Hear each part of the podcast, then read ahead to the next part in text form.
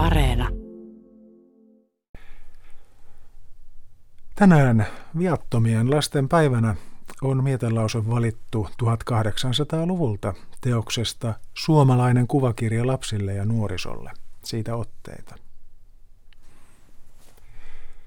Siinä on mäki, siinä mänty, katajainen kasvamassa.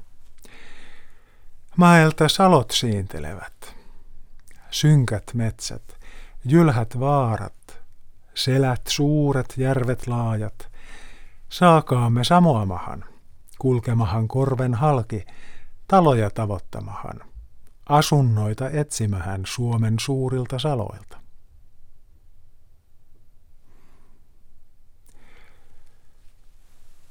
Pikku Liisa Liinatukka, isän äidin lempilapsi.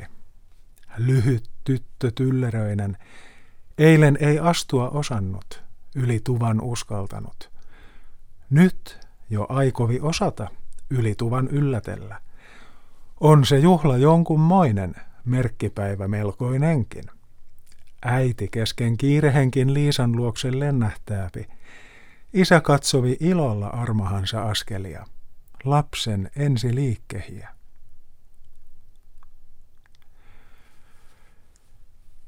Täällä kukko kotkottaapi, punaheltta huuteleepi, pihamaalla päivät pitkät.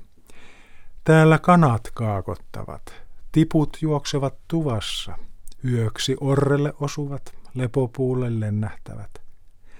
Kaisa kaitseepi kanoja, tipusia pikku Tiina.